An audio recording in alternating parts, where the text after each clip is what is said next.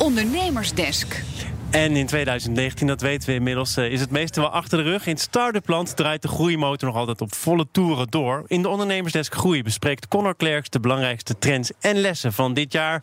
Samen met Sprout hoofdredacteur Remy Ludo Gieling. Remy, jij uh, hebt het afgelopen jaar alle start-ups, scale-ups uh, eigenlijk wel gevolgd zo in Nederland. Wat, wat voor trends ben je tegengekomen? Uh, allereerst was er uh, de hype rondom de deelsteps. Die eigenlijk net zo snel als dat die opkwam weer bekoeld was. Mm -hmm. In Nederland kom je ze niet zoveel tegen, alleen in Breda. Maar als je een beetje de reislustige luisteraar zal het wel herkennen in grote wereldsteden. Ja, word je gewoon doodgegooid met deelsteps met van, van hippe merken als Voy, Dot, Lime, Wind. En daar was heel veel om te doen. Mm Mhm. -hmm. Lokale bevolkingen die werden woest om die dingen, omdat ze gewoon overal op straat stonden en vaak, vaak, vaak in de weg. Dus ze waren heel populair voor heel even. En toen bekoelde het enthousiasme ook weer. Ja. Ik was uh, laatst in San Francisco. Ja, daar uh, rijdt er eigenlijk alleen nog maar een verdwaalde toerist op rond. Ik, zei de gek.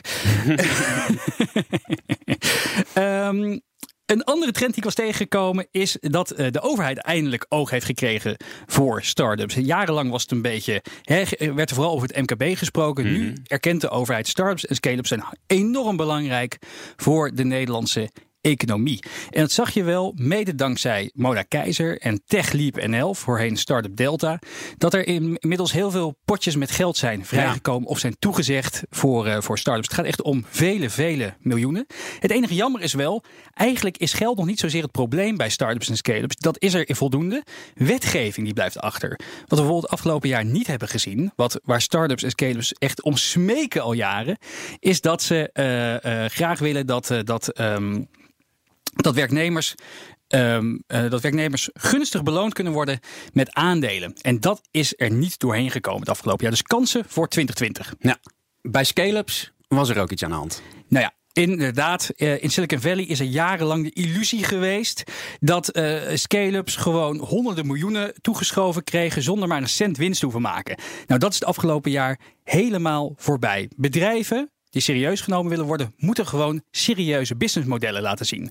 We zagen het bij Twitter, we zagen het bij Uber en natuurlijk Failure of the Year WeWork. Je kan in 2019 niet meer wegkomen met de belofte dat er ooit zakken met geld aan zitten komen. En de corporates uh, die azen op startups. Ja, dat heb je ook goed gezien. Het afgelopen jaar zijn corporates heel actief op zoek gegaan naar rebelse start-ups om over te nemen. Je zag het bij Majoni Pizza, de vegetarische slager van de bron, de Next Web en zelfs een sympathieke swapfiets bleek eigenlijk in uh, grote handen te zijn van, uh, van de mobiliteitsgigant PON. Um, ja, corporates die zijn dus op zoek naar, uh, naar start-ups om in te lijven. Vegetarische Slager was net op het randje van 2018, 2019. Maar recent zagen we het met Essent en Van de Bron. Ja, die corporates zien toch uh, dat, dat, die, dat die start-ups veel te brengen hebben. En uh, nemen ze dus ook snel over. En wat is de, de belangrijkste trend, als je er één moet noemen, voor dit jaar geweest? Nou ja, 2019 was toch wel echt het jaar van the revival of the female founders. Um, het afgelopen jaar is echt een overwinning geweest voor de aandacht uh, voor en gelijke kansen voor bedrijven die zijn opge, opgericht door vrouwen. En dat is eigenlijk vooral te danken aan de toomloze inzet van investeerdersduo Janneke Nies en Eva de Mol. Die hebben ook wetenschappelijk aangetoond dat er echt in de investeringsland en misschien ook wel de media een bias is uh, uh, tegen bedrijven die zijn opgericht door vrouwen. Ja. Ze krijgen minder snel investeringen, ze krijgen minder snel aandacht. En um, uh, uh, het afgelopen jaar is daar heel veel om te doen geweest. Ze hebben ook een nieuwe movement opgestart, de Fundride Movement. Iedereen is dit thema serieus gaan nemen. Dus eigenlijk is wat mij betreft 2019 het jaar van de female founder.